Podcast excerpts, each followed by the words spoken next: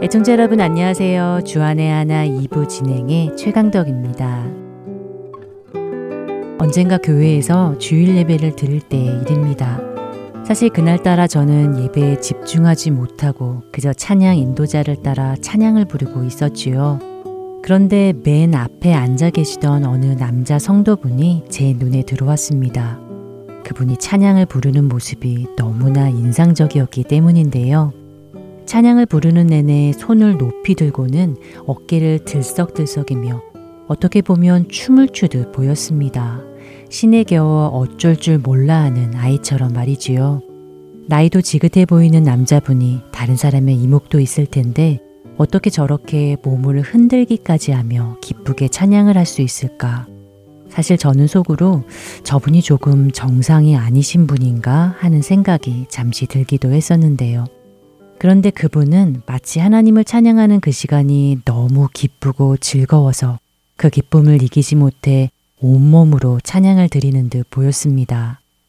그 모습을 뒤에서 가만히 바라보고 있자니 어쩌면 하나님의 임재 앞에 아무런 기쁨 없이 찬양을 따라 부르고 있는 제가 오히려 정상이 아닌 것이 아닐까 하는 생각이 들더군요. 제가 예배하는 모습, 찬양하는 모습을 하나님께서 보셨다면 어떤 생각이 드셨을지 부끄러워졌습니다. 그러면서 무엇이 그분으로 하여금 춤을 추며 찬양을 드릴 정도로 기쁘게 만들었을까?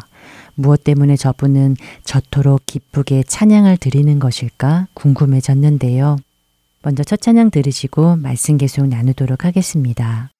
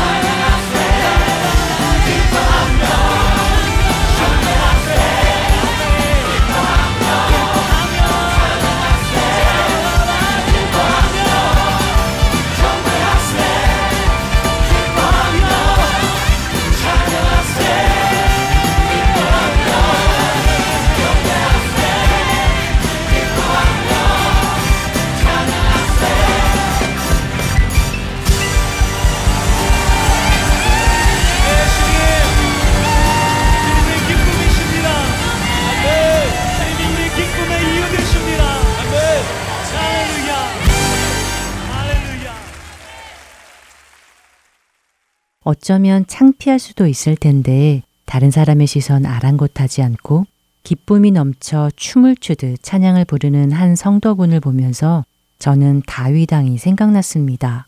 오랫동안 블레셋에게 빼앗겼던 언약계가 다시 돌아오는 날, 다윗왕도 그 기쁨을 이기지 못해 사람들 앞에서 춤을 추었었지요. 그런데 그 모습을 사울의 딸이자 다윗의 아내인 미갈이 창밖으로 내다보고는 속으로 다윗을 업신여겼다고 성경은 말씀하십니다. 그리고 모든 행사가 끝나고 가족들을 축복하기 위해 오는 다윗왕에게 이렇게 말하지요. 사무에라 6장 20절의 말씀 중에 미갈의 말을 세번역 성경으로 읽어보겠습니다. 오늘 이스라엘의 임금님이 건달패들이 맨살을 드러내고 춤을 추듯이 신하들의 아내가 보는 앞에서 몸을 드러내며 춤을 추셨으니 임금님의 채통이 어떻게 되었겠습니까? 사실 다윗의 이 모습을 상상해 보면 한 나라의 왕이 백성들 앞에서 그것도 옷이 흘러내려가는 것도 모른 채 춤추는 모습을 보였다면 저도 아마 뒤에서 비웃지 않았을까 하는 생각이 들기도 합니다. 도대체 다윗은 어떻게 춤을 추었던 것일까요? 언약계가 돌아온 것이 얼마나 기쁘기에 춤을 추다가 옷이 흘러내려가는 것도 모른 채 춤을 추었던 것일까요? 다윗이 춘 그 춤의 의미가 무엇일지 저는 궁금해졌는데요. 먼저 사무엘하 6장 13절에서 15절의 말씀을 읽어보겠습니다. 여호와의 궤를 맨 사람들이 여섯 걸음을 가매 다윗이 소와 살찐 송아지로 제사를 드리고 다윗이 여호와 앞에서 힘을 다하여 춤을 추는데 그때 다윗이 배에 에봇을 입었더라. 다윗과 온 이스라엘 족속이 즐거이 환호하며 나팔을 불고 여호와의 궤를 메워오니라. 빼앗겼던 하나님의 언약궤를 가지고 돌아오며 기쁨을 이기지 못해 춤을 추었던 다윗. 그런데 그가 춤을 추기 전에 먼저 한 일이 있었습니다. 바로 제사입니다. 여섯 걸음을 걸은 후 멈춰서서는 살찐 송아지로 하나님께 제사를 드렸던 것입니다. 살아있는 짐승을 죽여 각을 뜨고 피를 뿌리고 태우고 하는 참혹하면서도 경건한 제사가 드려진 후에 다윗은 여호와 앞으로 나가 힘을 다해 춤을 춘 것이라는 것인데요. 그런데 14절을 보면 그가 춤을 출때 배에 에봇을 입었다고 기록한 것을 볼 수 있습니다. 에봇은 제사장이나 레위 자손들이 하나님을 섬길 때 입던 옷입니다. 그런데 왜 그 옷을 지금 왕인 다윗이 입고 있었던 것일까요? 그 당시 왕은 절대 권력가였습니다. 왕은 누구에게도 절하지 않았고 누구를 섬기지 않았으며 더욱이 누구를 위해 춤을 추지 않았습니다. 오히려 절을 받고 성김을 받으며 춤을 구경했지 그것들을 하지는 않았다는 말입니다. 왕보다 높은 사람은 그 어디에도 없기 때문이지요. 그러나 다윗왕은 에봇을 입고 있었습니다. 하나님을 섬길 때에만 입는 에봇을 말이지요. 왕의 위엄과 권위를 드러내는 자신이 입고 있던 왕의 옷을 기꺼이 벗어버리고 다윗은 지금 하나님 앞에 피조물로서 마땅히 하나님을 섬겨야 하는 겸손한 예배자로 선 것입니다. 그런데 다윗이 추었던 춤이라는 단어의 원어를 찾아보니 그 단어가 조금 특이하더군요. 히브리어로 카라라는 단어인데요.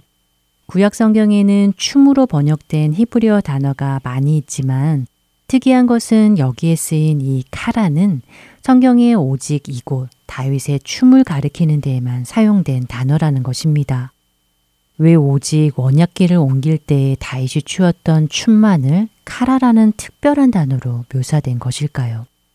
그 춤이 어떻게 추는 춤인지는 알 수 없지만 성경학자들은 다윗의 춤은 구별된 춤이었고 오직 하나님을 위해서만 드려진 춤이었다고 말을 합니다. 그 춤은 아무 때나 아무를 위해서 그냥 흥겹다는 이유로 추어지는 것이 아니라 오직 하나님께만 드려야 했던 향처럼 하나님께만 드려진 춤이 다윗의 카라였다고 말입니다. 제사를 드림으로 하나님 앞에 정결한 자로 서기 원했던 다윗.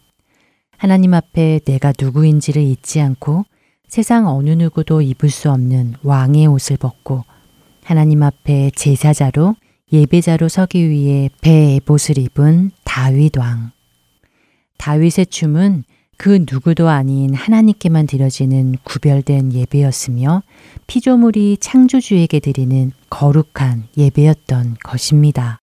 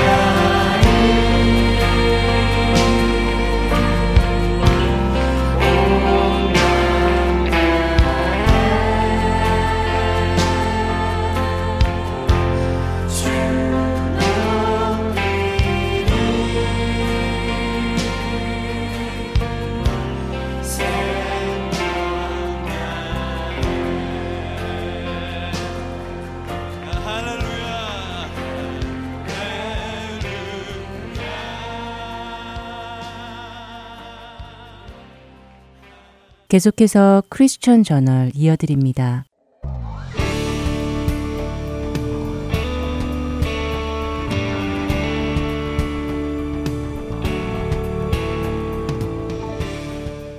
여러분 안녕하십니까? 크리스천 저널의 강승규입니다. 크리스천 저널 이 시간은 세계 기독교계의 소식과 우리 기독교인들이 알아야 할 소식들을 한 주간 모아서 전해드리며 우리 크리스천들이 어떠한 관점으로 이런 사건들을 보아야 할지 함께 생각해 보는 시간입니다. 먼저 뉴스를 전해드립니다. 첫 번째 소식입니다. 유럽의 급격한 이슬람화로 인해 이탈리아가 10년 안에 카톨릭 국가에서 이슬람 국가로 바뀔 수 있다는 영국 크리스천 투데이지의 보도입니다. 이 보도에 따르면 이탈리아 폼페이 명예 사제인 카를로 리베라티는 유럽이 하나님의 뜻을 거스르는 동성 결혼을 포함한 도덕적 타락을 수용하고 있고 유럽 내 무신론자들의 숫자가 역시 늘어나고 있으며 이탈리아를 비롯한 유럽 내에 무슬림 숫자가 역시 급증하고 있다. 우리의 무지로 인해 10년 안에 이탈리아는 무슬림이 될 것이다 라고 경고를 했다는 것입니다. 리베라티 사제는 이와 함께 현재 이탈리아와 유럽이 이방적이고 무신론적인 방식으로 살고 있으며 이들은 하나님의 뜻에 반하는 법을 만들고 우상 숭배에 합한 전통을 가지고 있다고 밝히며 이런 현상은 이슬람들이 선호하는 것이다 라고도 말했습니다. 보도에 따르면 1970년대 약 2,000명이었던 이탈리아의 무슬림 인구는 40년이 지난 지금 200만 명에 이르게 되었다고 전해집니다. 다음 소식입니다. 스코틀랜드의 한 성당에서 예배 도중 이슬람 성서인 코란을 봉독한 사건이 있어 논란이 되고 있습니다. 영국 BBC 뉴스는 스코틀랜드 글래스고에 위치한 스코틀랜드 성공회 소속 성 메리 성당에서 예배 도중 예수가 하나님의 아들임을 부정하는 코란의 구절을 봉독하는 일이 발생했다고 보도했습니다. 동방 박사들이 아기 예수를 만나기 위해 베들레헴을 찾은 것을 기념하는 예수 공현절 성찬식에 한 여성이 코란의 수라 19장을 봉독했다는 것입니다. 수라 19장은 예수가 하나님의 아들이 아니기 때문에 예수를 숭배하면 안 된다라는 내용이 기술되어 있는데 이번 일은 교회 측의 결정에 따른 것으로 전해졌다고 BBC는 보도했습니다. 이 일에 대해 성 메리 성당의 켈빈 홀스워즈 신부는 전에도 이런 일을 몇 번 진행하여 지역 주민의 화합에 도움을 준 적이 있다. 기독교인 의식에 무슬림을 초대함으로써 두 종교의 차이에 대해 대화를 나누고 공통점을 발견할 기회를 제공할 수 있다며 교회의 결정을 지지하였습니다.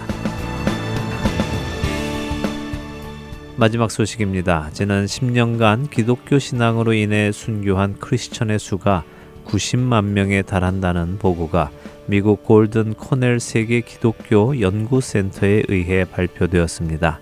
보고서에 따르면 지난 2016년에는 6분의 1명씩 크리스천이 신앙을 이유로 목숨을 잃어 총 9만 명이 순교했다고 밝히고 있고 지난 2005년부터 2015년까지 매해 약 9만 명의 크리스천들이 목숨을 잃어 총 90만 명이 순교한 것으로 집계가 된다고 발표했습니다.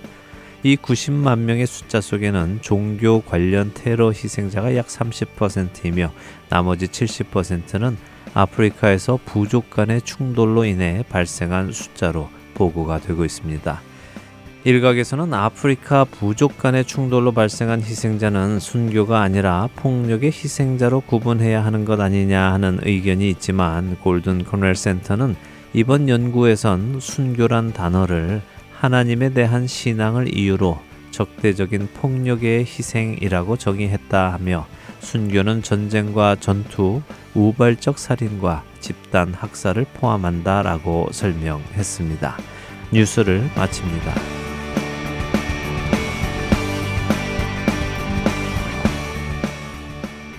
오늘 뉴스 중 영국의 BBC 뉴스가 전해준 스코틀랜드의 성공회 소속 성당에서 코란을 읽는 일이 발생했다는 뉴스는 참 충격적입니다. 특별히 그 내용이 예수가 하나님의 아들이 아니기 때문에 예수를 숭배하면 안 된다라고 적힌 장을 읽었다는 것이 더 놀라움을 더해주는데요. 교회 측은 이러한 내용을 알고 있었는지 또 알면서도 허락을 한 것인지 참 궁금해집니다. 이번 일에 대해 해명을 하는 켈빈 홀스워즈 신부의 말도 참 놀랐습니다.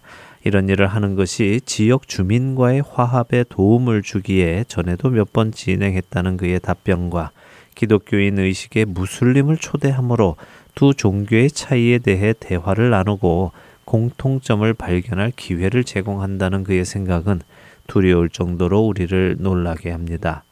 사실 세상의 기독교를 공격하는 이유 중의 하나는 구원은 예수 그리스도를 통해서만 온다는 사실 때문입니다. 세상은 이것을 두고 기독교가 독단적이다, 오만하다, 다른 종교에 대한 배려가 없다라고 이야기를 하지요. 모든 종교가 함께 화합하려 하는데 기독교는 화합할 수 없다고 하니 세상으로부터 공격을 받게 됩니다. 여러분들은 어떻게 생각하십니까? 화합해야 하겠습니까? 예수 그리스도 외에도 구원의 길이 있다고 믿으십니까? 우리는 결코 이러한 세상의 미혹에 빠져서는 안 될 것입니다. 만일 여러분이 하나님이셨다면 세상을 구원할 방법이 자신의 독생자를 죽이는 것 말고도 또 다른 방법이 있었다면 그 또 다른 방법을 제쳐놓고 독생자를 죽이는 방법을 택하셨겠습니까? 사람들이 스스로 돌을 닦고 행실을 바로 가져서 선한 일을 하며 화합하여 구원에 이를 수 있는데도 불구하고 자신의 독생자를 죽여 어렵게 살지 말고 쉽게 내 아들 믿고 구원에 이르라 라고 하시겠느냐는 것입니다. 이것은 기본적으로 말이 되지 않습니다. 만일 인간이 스스로 구원에 이를 수 있는 능력이 있었다면 하나님께서는 결코 그 아들을 보내지 않으셨을 것입니다. 인간은 어느 누구도 스스로 구원할 수 없기 때문에 그 아들을 보내셔서 죄에 대한 제물로 삼으시고 죄를 심판하시고 그 피로 구원에 이르게 하신 것이지요. 멸망할 세상이 구원받은 그리스도인들에게 공격해 들어오는 것이 바로 화합에 관한 미혹입니다. 모든 사람들이 화합하여 서로를 도우며 살아간다면 그것보다 아름다운 것이 어디 있겠느냐? 하나님도 그것을 기뻐하지 않겠느냐 하는 것이죠. 예수님께서도 화평케 하는 자가 복이 있다고 하지 않았느냐라고 하며 말입니다. 그러나 그들이 이야기하는 화평 혹은 화합 그리고 화목은 성경이 말씀하시는 화평의 의미가 아닙니다. 세상은 하나님과 원수입니다. 모든 죄인은 세상을 따르기에 하나님과 원수의 관계에 있는 것이지요. 하나님께서는 원수였던 우리를 그 아들의 피를 화목제로 사용하심으로 우리와 화평케 되셨습니다. 원수를 자녀로 삼으신 것이지요. 고린도 후서 5장 18절과 19절은 이렇게 말씀하십니다.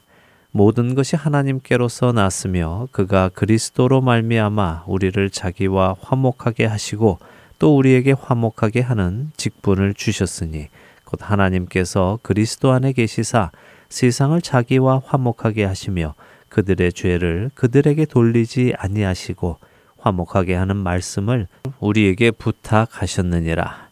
참된 화평은 하나님과 우리의 관계가 더 이상 원수가 아니라 아버지와 아들의 관계로 되어진 것입니다. 예수 그리스도께서 그 일을 하셨고 그 일을 우리에게도 맡기셨다고 하십니다. 그리스도인들이 이 땅의 주민과 화합하기 위해서 해야 할 일은 그들의 종교를 교회 안에 들여옴으로 되는 것이 아닙니다. 우리가 그랬던 것처럼 그들 역시 예수 그리스도를 통해 하나님과 화합할 수 있게 해야 하는 것입니다. 그리고 그것은 우리의 삶에서 그리스도를 나타내므로 해야 하는 것입니다. 예수님께서 죽기까지 제자들을 사랑하시며 섬기셨던 것처럼 우리도 그들을 사랑으로 섬겨야 하는 것이지요. 비록 그들이 그 사랑을 받아들이지 않는다 하더라도 심지어 핍박하고 박해한다 하더라도 말입니다. 예수님께서 십자가에서 그렇게 죽으셨던 것처럼 우리 그리스도인들도 그렇게 섬기다가 죽어가는 것이 옳은 것입니다. 그것이 크리스천입니다. 예수님은 길이시며 진리이시며 생명이십니다. 그분 외에는 하나님께 갈 길이 없습니다. 이 진리를 굳건히 붙들고 세상 속으로 섬기기 위해 들어가는 것이 교회가 해야 할 일이며 그리스도인들이 해야 할 일입니다. 크리스천 저널 마치겠습니다.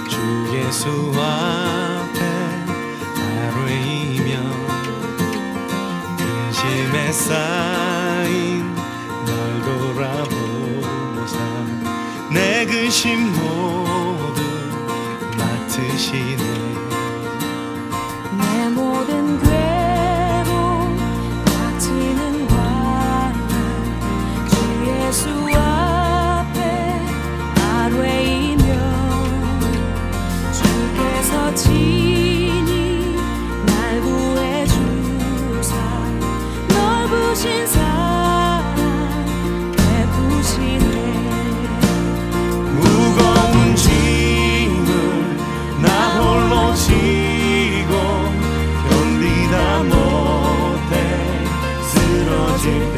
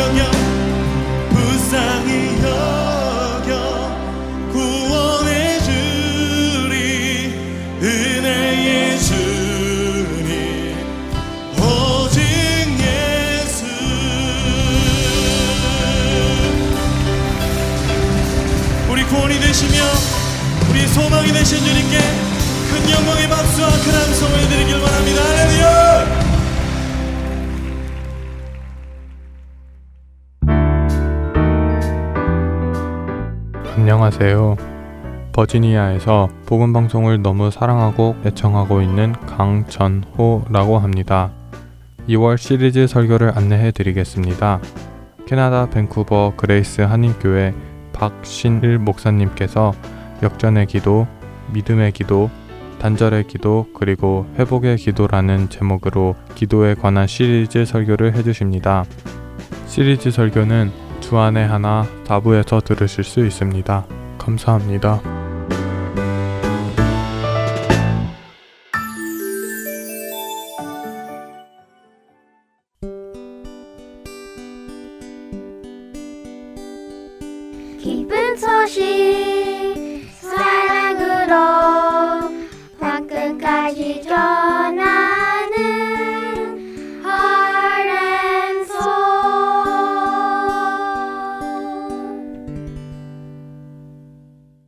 설교 말씀 함께 하시겠습니다.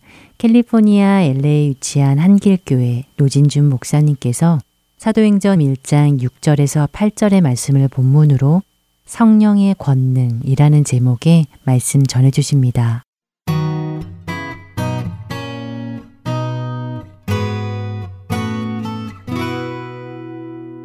(1907년 1월) 어, 1월부터 열흘 동안 평양의 장대헌 교회에서 부흥 사경회가 열렸습니다.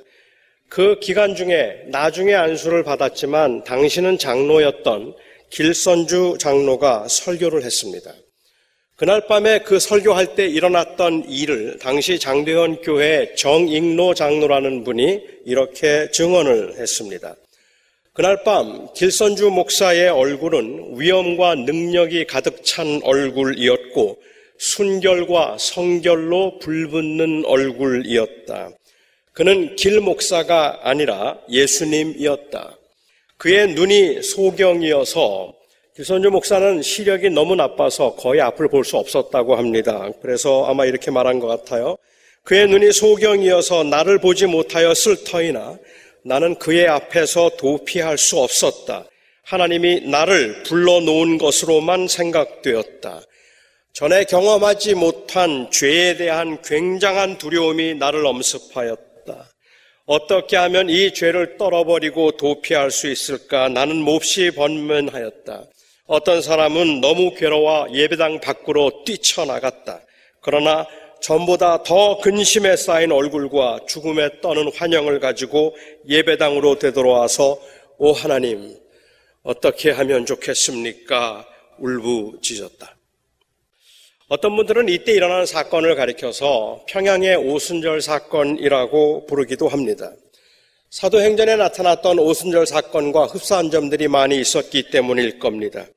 많은 사람들이 회개하고 돌아오는 일이 오순절 때 있었고 그때 죄를 회개하면서 죄에 대해서 가슴 아파하며 이제 우리가 어찌할 거라고 그렇게 울부짖던 모습 그러한 그 이 모습이 그곳에 있었고 또한 그 사건이 바로 교회의 부흥의 시작이었던 것처럼 평양의 그 사건 때에도 많은 사람들이 회개를 하며 죄로 인하여 두려워 떨었고 한국 교회 부흥의 시작이었다는 점에서 저는 그 사건을 한국의 오순절 사건 아니면 평양의 오순절 사건이라고 부르는 것은 합당하다고 생각합니다. 하지만 대체로 오순절 사건이라고 말을 할 때에는 그 이후에 최근에는 오순절 때에 있었던 방언과 같은 어떤 기적적인 은사들이나 표적을 강조하는 경우도 있는 것 같습니다. 사람들은 성령의 능력이나 혹은 성령의 체험을 말하면 몸에서 나타나는 가시적인 현상에 치중하는 경향이 있습니다. 1994년 1월에 토론토 캐나다에서 특별 집회가 있었습니다. 처음에는 4일 동안 예정된 집회였지만 그곳에서 일어났던 그 특별한 현상 때문에 그 집회는 그 4일 만에 그치지 아니하고 그 이후로 월요일을 제외한 매일 저녁 6일 동안 매일 저녁에 집회를 열었는데 12년 반 동안 계속되었습니다. 참 굉장한 일입니다. 12년 반 동안을 매일 저녁 수천 명이 모여서 예배하고 그리고 또한 은혜를 바란다는 건 대단한 일이죠.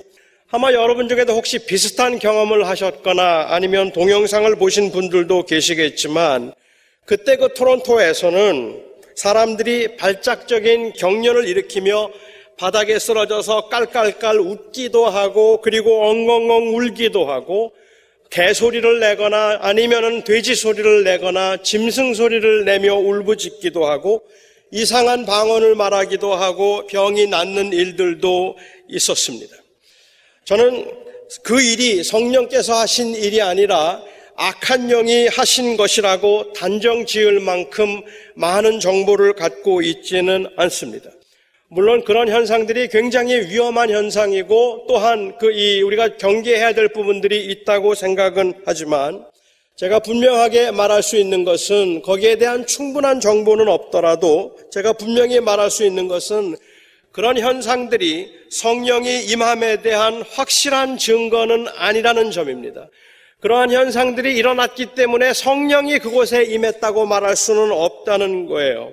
물론 성령이 임한 그 증거를 누가는 조금 선교적인 입장에서 설명을 하고 있고 마태는 성령의 임함을 하나님 나라의 임함이라는 그러한 관점에서 설명을 하고 있고 요한은 조금 더 구원론적인 입장에서 접근을 하고 있기 때문에 성령이 임했을 때 어떤 일들이 일어날 것인가 하는 것을 단정적으로 말하기는 어렵겠지만 적어도 오늘 본문 말씀을 보면 성경 보면서 교회가 오해하고 있었던 부분들이 제법 많다는 것을 저는 인정하지 않을 수가 없습니다. 만일 누가 여러분들에게 성령을 받으셨습니까? 라고 묻는다면 성령 체험을 하셨습니까? 라고 묻는다면 여러분들은 뭐라고 대답을 하시겠습니까? 체험을 강조하는 분들은 어떤 특별한 체험이나 아니면 특별한 은사 때문에 성령을 받았다고 말하고 구원론적으로 교리 공부를 착실하게 한 분들은 성령이 아니고는 하나님을 아버지라고 부를 수 없으니까 하나님을 아버지라고 부를 수 있고 예수 그리스도를 믿음으로 고백할 수 있다면 그것이 곧 성령 받은 증거라고 말하기도 합니다. 저는 오늘 본문을 통해서 이 성령의 권능에 관해서 한번 여러분과 함께 생각해 보고 싶습니다. 오늘 예수님께서 성령이 너희에게 임하시면 너희가 권능을 받을 것이라고 했는데 도대체 이 권능이란 어떤 권능을 의미하는 것일까요? 우리가 만일 성령을 받았다면 어떤 권능이 우리에게서 나타나야 하는 걸까요? 성경을 연구하는 많은 사람들은 오늘 본문 말씀, 특별히 1장 8절 말씀이 사도행전 전체의 주제이고 핵심이라고 생각합니다. 왜냐하면 이 사도행전이라는 책은 결국은 예수님의 제자들, 곧 사도들이 어떻게 성령을 받고 어떻게 예루살렘에서 시작해서 온 유다와 사마리아와 땅끝까지 이르러서 복음의 증인이 되었는가 하는 것을 설명하는 책이기 때문입니다. 만일 그렇다면 이 말씀은 예루살렘에서 시작해서 시작된 복음의 역사가 어떻게 온 세상에 그리고 한국에 살고 있던 우리들에게까지 전파되었는가 하는 것을 보여주는 말씀이고 따라서 이 말씀은 예수님께서 하늘로 승천하시면서 제자들에게 약속하셨던 이 보혜사 성령께서 역사하시는 시대는 과연 어떤 시대일까 하는 것을 우리들에게 알려주고 있는 말씀입니다. 예수님의 제자들은 주님께서 그들에게 부탁하시고 말씀하신 대로 예루살렘을 떠나지 않고 마가의 다락방에 모여서 열심히 기도하고 있었습니다. 그렇게 기도하는 중에 성령이 그들에게 임했습니다. 누가는 이때 상황을 묘사하기를 후련히 하늘로부터 급하고 강한 바람 같은 소리가 있어 저희 앉은 온 집에 가득하며 불의 혀같이 갈라지는 것이 저희에게 보여 저희 위에 임하였다. 각 사람 위에 임하였다고 했습니다. 성령께서 그들에게 강림하신 것입니다. 그러나 사실 성령은 그때 처음 임한 것은 아닙니다. 예수님께서 세례를 받으실 때에도 성령이 비둘기 같이 임하셨다고 했고 예수님이 광야에서 시험을 받으실 때에도 성령께 인도하심을 받았다고 했습니다. 요한복음에서는 예수님께서 부활하신 후에 처음으로 제자들에게 나타나셔서 숨을 내쉬면서 성령을 받으라라고 말씀을 하셔서 그 제자들은 마치 주님이 부활하셔서 처음 만난 날 예수님으로부터 성령을 받은 것처럼 기록하고 있습니다. 그렇다면 사도행전에 나오는 성령이 강림하셨다는 것은 성령이 그때 처음 임하셨다고 하는 어떤 존재론적 입장을 설명하고 있는 것이 아니라 성령의 특별한 사역을 강조하고 있는 것입니다. 다시 말하면 성령이 임함으로 성령의 시대, 곧 교회의 시대, 사도적 교회가 시작해서 확장하게 되었다는 것을 의미한다는 말이죠. 사도행전을 통하여서 누가의 관심은 예루살렘에서 시작된 이 복음의 역사가 어떻게 팔레스틴과 소아시아와 로마에 이르기까지 아니 전 세계에 퍼지게 되었는가 하는 것이고 그 일을 이룬 것은 바로 성령이 하신 일이라는 사실을 증거하려는 데 있다는 말입니다. 사실 여러분 좀 이상하지 않습니까? 예수님께서 십자가에 못 박히실 때, 못 박혀 죽으실 때만 해도 예수님을 모른다고 부인하고 도망갔고, 혹시 예수님 때문에 애매한 희생을 당하지 않을까 두려워서 문을 잠가 놓고 전전긍긍하던 이 제자들이 어떻게 그렇게 담대하게 죽음도 두려워하지 않고 복음을 전할 수 있게 되었을까요? 예수님만 죽으면 나머지 제자들은 전부 다 오합지졸과 같은 사람들이라 하루아침에 흩어질 줄 알았는데 그렇게 나약하던 제자들이 도대체 어떻게 그렇게 하루아침에 변할 수 있었을까요? 이 질문에 대한 답을 누가가 제공합니다. 성령께서 하셨다는 것입니다. 성령께서 그들에게 임함으로 그들이 그렇게 되었다는 겁니다. 제자들에게 성령이 임하셨을 때 그들이 그렇게 달라졌습니다. 그들에게 성령이 임함으로 그들이 권능을 받았기 때문입니다. 그런데 말입니다. 우리가 성령께서 그렇게 임하심으로 권능을 받았다고 말하면 우리는 자꾸만 그 현상적인 것들에 초점을 맞추려고 한다는 말이죠. 그러니까 사도들이 방언을 말하고 병을 고치고 기적을 행하고 이런 것들이 권능이라고 생각을 합니다. 교회가 부흥하지 못하고 교인들의 삶 속에 획기적이고 확실한 변화를 경험하지 못하는 이유는 바로 이 성령의 권능을 받지 못했기 때문이고 성령을 체험하지 못해서라고 생각합니다. 우리는 가슴에 불덩어리가 떨어지는 경험을 하고 나면 그러면 모든 의심이 사라지고 정말 복음을 위해서 온전히 헌신할 수 있을 것 같고 갑자기 제 다리에 힘이 생겨서 이 지팡이를 오늘이라도 집어던지고 뛸 수만 있다면 그 권능으로 올 넬레이를 복음화시킬 수 있을 것 같고 더 이상은 세상에 있는 욕심에 빠지지 않을 것 같습니다. 우리가 제대로 하지 못하는 이유는 성령의 권능을 받지 못해서라고 생각하죠. 우리가 정말로 하나님의 말씀대로 복음의 증인이 되어서 온 세상에서 이 복음을 온전하게 드러내며 살지 못하는 이유는 우리가 이 성령을 체험하지 못해서라고 생각하죠. 그래서 사람들은 성령을 체험하기를 원하고 성령을 체험하고 성령의 능력을 받고 나면 성령이 임함으로 권능을 받고 나면 그러면 모든 사업도 형통하고 모든 하는 일들이 다 잘 될 뿐만 아니라 하나님께서 그를 통하여서 놀랍고 아름다운 일들을 이루실 것이라고 사람들은 생각합니다. 하지만 그것은 권능의 부분적인 현상일 뿐입니다. 게다가 그것은 언제나 성령이 임하실 때 나타나는 점유적인 현상도 아니고 예수님께서 하셨던 약속도 아닙니다. 다른 종교들도 병을 고칩니다. 다른 종교에서도 기적을 행할 수 있고 이단들도 방언을 말합니다. 예수님께서 약속하신 대로 제자들은 성령이 임하실 때 그들이 능력이 생겼음을 아니 그들에게 권능이 임했음을 아는 것은 그들이 병을 고칠 수 있었기 때문도 아니고 그들이 기적을 행할 수 있었기 때문도 아니고 그리고 갑자기 그들이 유식해져서 누구하고 이야기를 하든지 그들을 거듭나게 만들 수 있을 만큼이나 그런 탁월한 지적인 논리들을 그들이 소유할 수 있었기 때문이 아닙니다. 그들에게 임한 성령으로 인한 그 권능은 결론적으로 말하자면 예수 그리스도의 복음에 대한 확신 때문에 생긴 담대함입니다. 이 복음에 대한 확신과 담대함이 바로 권능이라는 말입니다. 그래서 사도행전에서는 어떻게 제자들이 그렇게 신기하도록 그런 놀라운 권능들을 행할 수 있었는가에 초점을 맞추는 것이 아니라 어떻게 그들이 그토록 담대하게 복음의 증인이 될 수 있었는가에 초점을 맞추고 있습니다. 다시 말하면 그들이 어떻게 해서 그렇게 성공적인 사역자가 되어서 부흥을 경험할 수 있었는가 하는 것이 아니라 어떻게 성령께서 그들을 통하여서 주님의 교회를 이루셨는가 하는 것에 초점을 맞추고 있다는 말입니다. 저는 그 예를 스테반에게서 보고 싶습니다.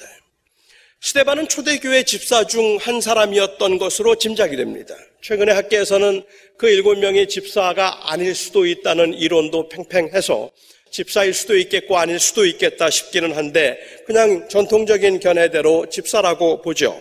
그러면 그는 집사 중에 한 사람이었을 겁니다. 당시의 사도들보다 학식이 훨씬 더 뛰어난 사람이었던 것 같고 성령이 충만하고 지혜가 충만했던 사람입니다. 스테반은 그와 논쟁에서 이길 사람이 없다고 말할 만큼이나 탁월한 지식을 가지고 있던 사람이고 그럼에도 그는 많은 이사와 기적을 행할 수 있었던 사람입니다. 인간적으로 생각할 때도 영성과 지성이 그야말로 충만했던 사람이라고 말할 만큼 탁월한 능력의 소유자입니다. 베드로에게 성령이 임하여서 베드로가 그 성령의 권능으로 복음을 전했을 때 3천 명이 회개하고 세례를 받는 놀라운 역사가 초대교회에 있었습니다. 스테반도 성령이 임함으로 성령이 충만하고 충만한 사람이었습니다. 어, 그런데 이 성령이 충만했던 권능의 사람 스테반이 설교를 하니까 사람들이 그 설교를 듣고 노하여 일어나 노를 발하며 스테반을 돌로 쳐 죽였습니다. 성령의 권능이 사람들의 완악함을 이기지 못했기 때문에 그랬던 걸까요? 스테반은 베드로만큼 능력을 받지 못했던 사람이기 때문에 그래서 그가 그렇게 죽임을 당한 걸까요? 베드로와 스테반을 놓고 베드로는 성공적인 사역을 했던 사람이고 스테반은 실패했던 사람이라고 말해도 되겠습니까?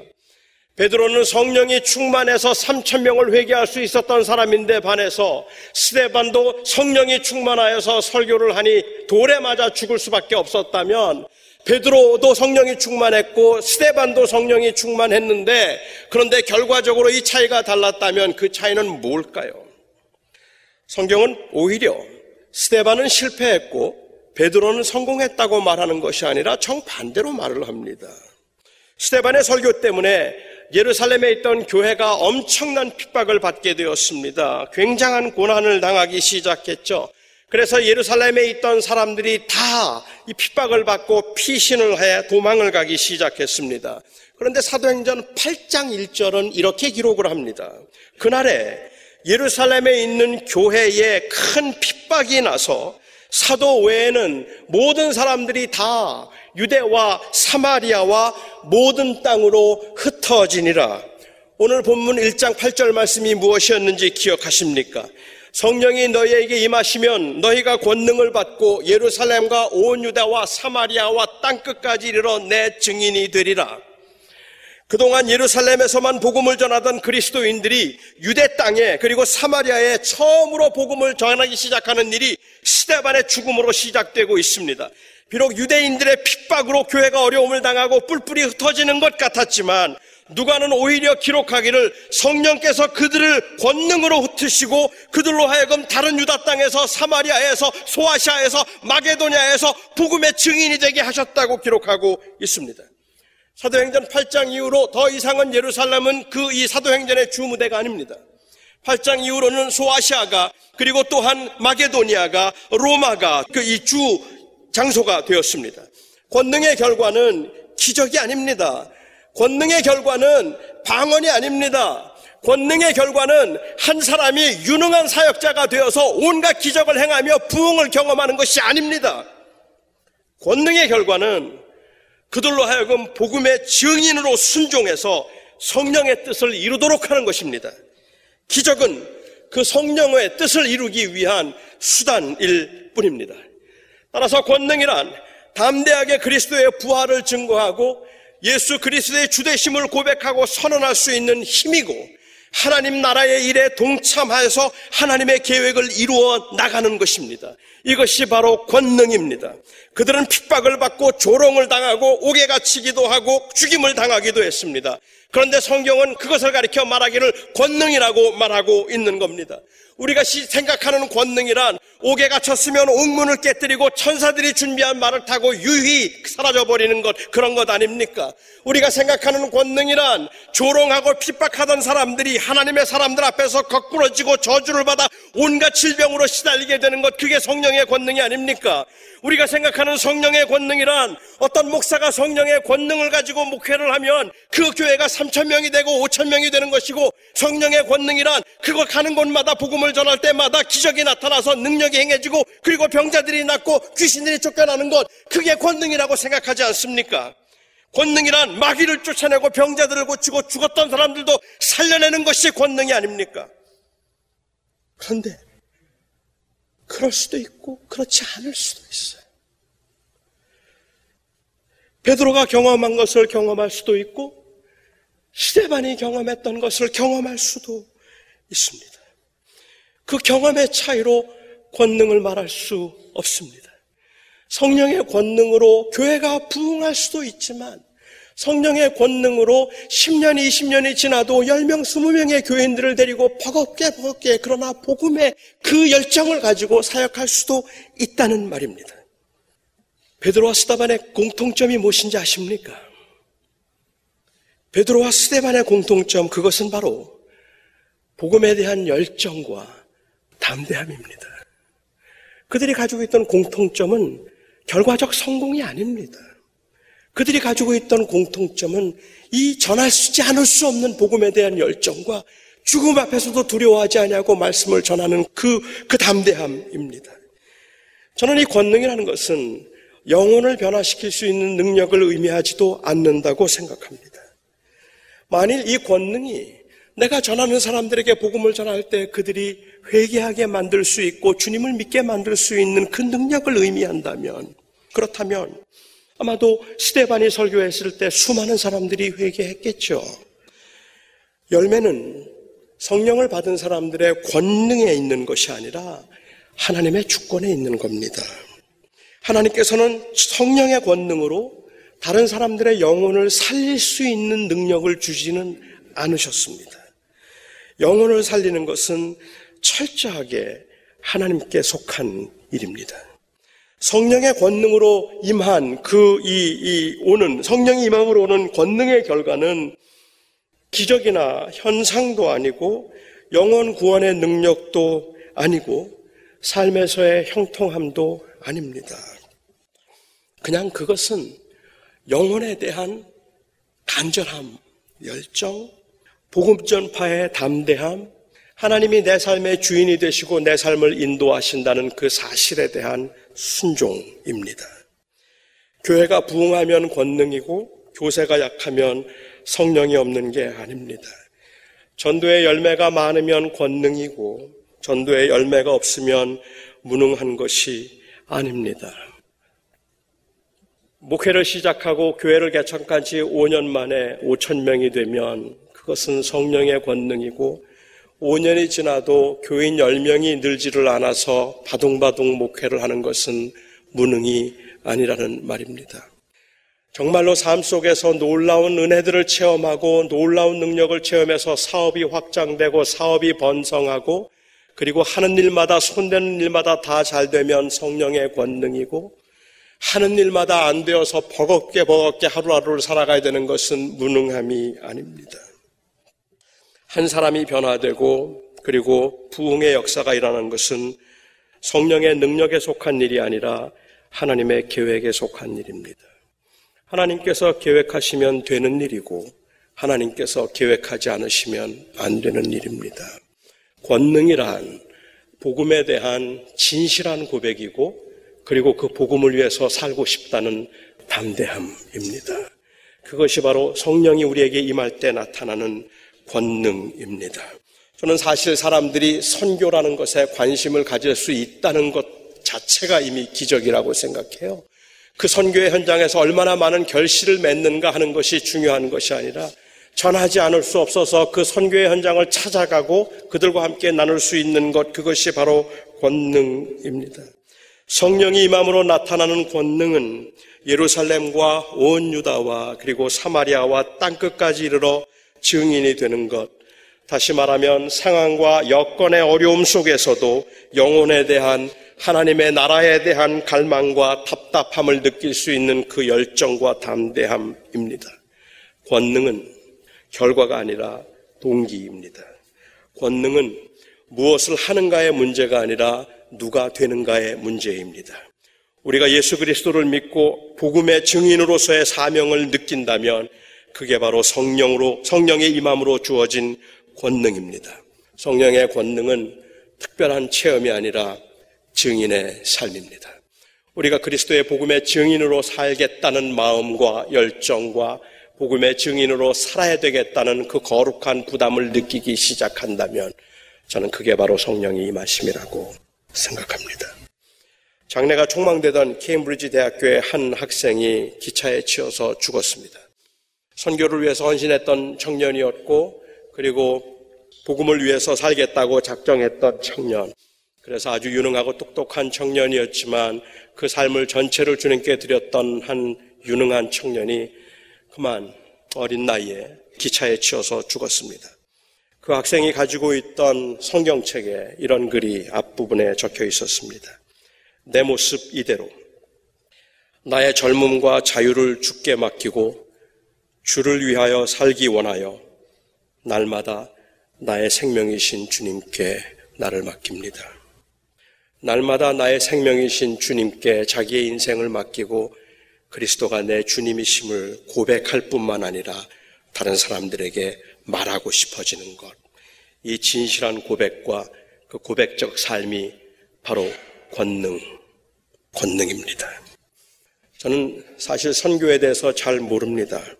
만일 선교를 그 여러 가지 형태의 사역 중에 하나라고 한다면 저는 선교보다는 설교에 관심이 더 많습니다.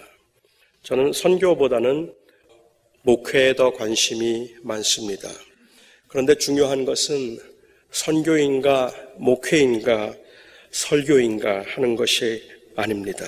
중요한 것은 복음의 증인인가 하는 것입니다. 우리가 선교를 하든 우리가 설교를 하든 우리가 목회를 하든 과연 내가 복음의 증인으로 이 복음을 드러내고 싶은 담대함과 열정이 있는가 하는 것이 중요한 것이지 내가 선교를 하는가 설교를 하는가가 중요하지 않다는 말입니다. 제가 선교에 관심을 가지고 교회가 선교를 해야 한다고 믿는 이유는 단순히 그것이 최고의 지상 명령이기 때문도 아니고 교회가 성장할 수 있는 비결이기 때문도 아니고 그냥 막연히 교회에 주어진 의무이기 때문도 아닙니다. 복음의 증인으로 살고 싶기 때문입니다. 무슨 일을 하든지 적은 일을 하든 큰 일을 하든 선교를 하든 일상의 삶을 살든 우리는 예수 그리스도가 우리의 주인이시며 우리는 그 안에서 자유와 생명을 얻었다는 고백을 하고 싶습니다. 이것이 우리 안에 일어난 변화입니다. 그래서 계기만 만들어진다면 잘하든 못하든 누군가에게 가고 싶고 우리가 어떻게 그리스도인이 되었는지 그리스도인이 됨으로 우리가 어떻게 변했는지 그리고 그리스도인이 된 다음에 나에게 무엇을 의미했는지 나누고 싶습니다. 우리가 탁월하고 훌륭한 삶을 살아냈기, 살아내고 있기 때문이 아닙니다.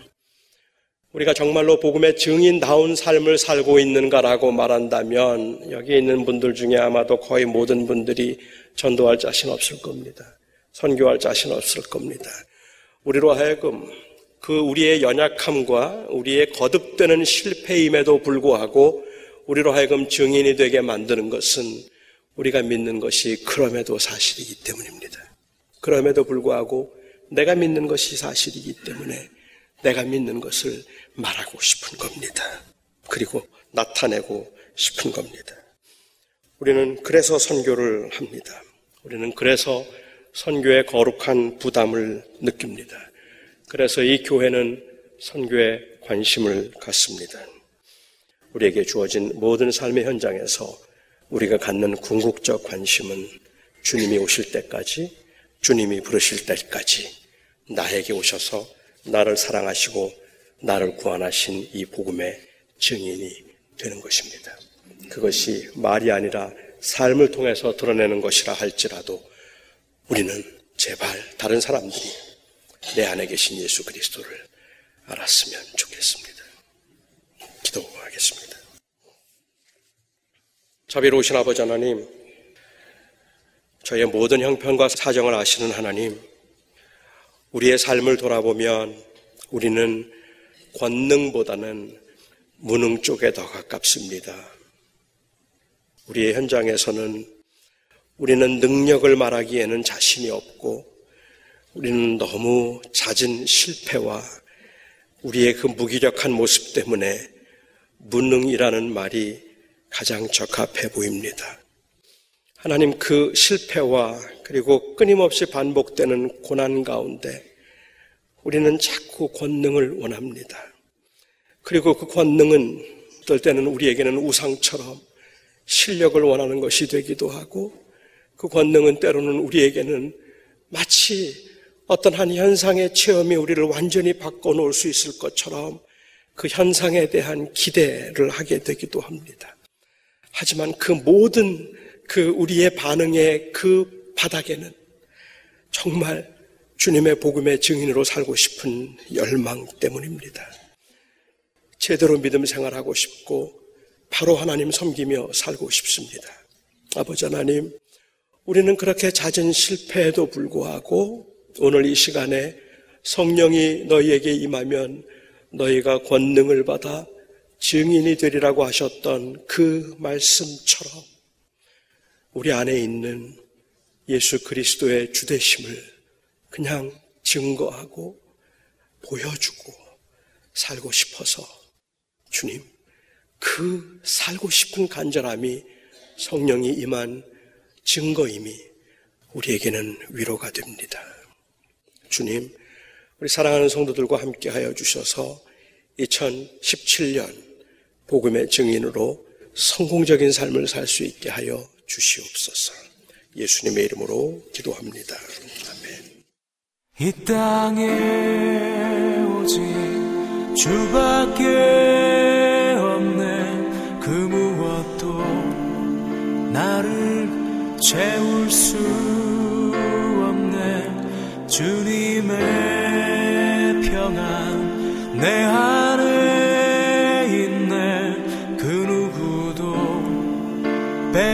빼앗을 수 없네.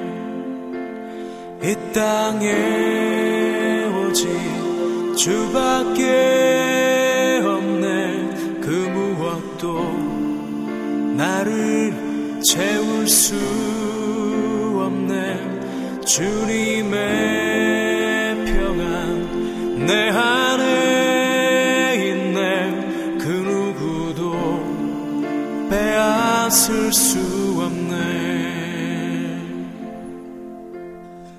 세상은 변해가고 소망은 힘을 잃어도 변함없이 붙드시는 그 구원의 손길. 폭풍이 몰려와도 두려움 물러가네. 우리 위에 싸우시는 그 손을 이 세상 어디에서 평안을 찾을 수 있나? 목숨까지 내어주신 그 깊은 사랑을 우리가 바래왔고 꿈꾸어왔던 미래가 그 한없는 사랑 안에서 열리고 있네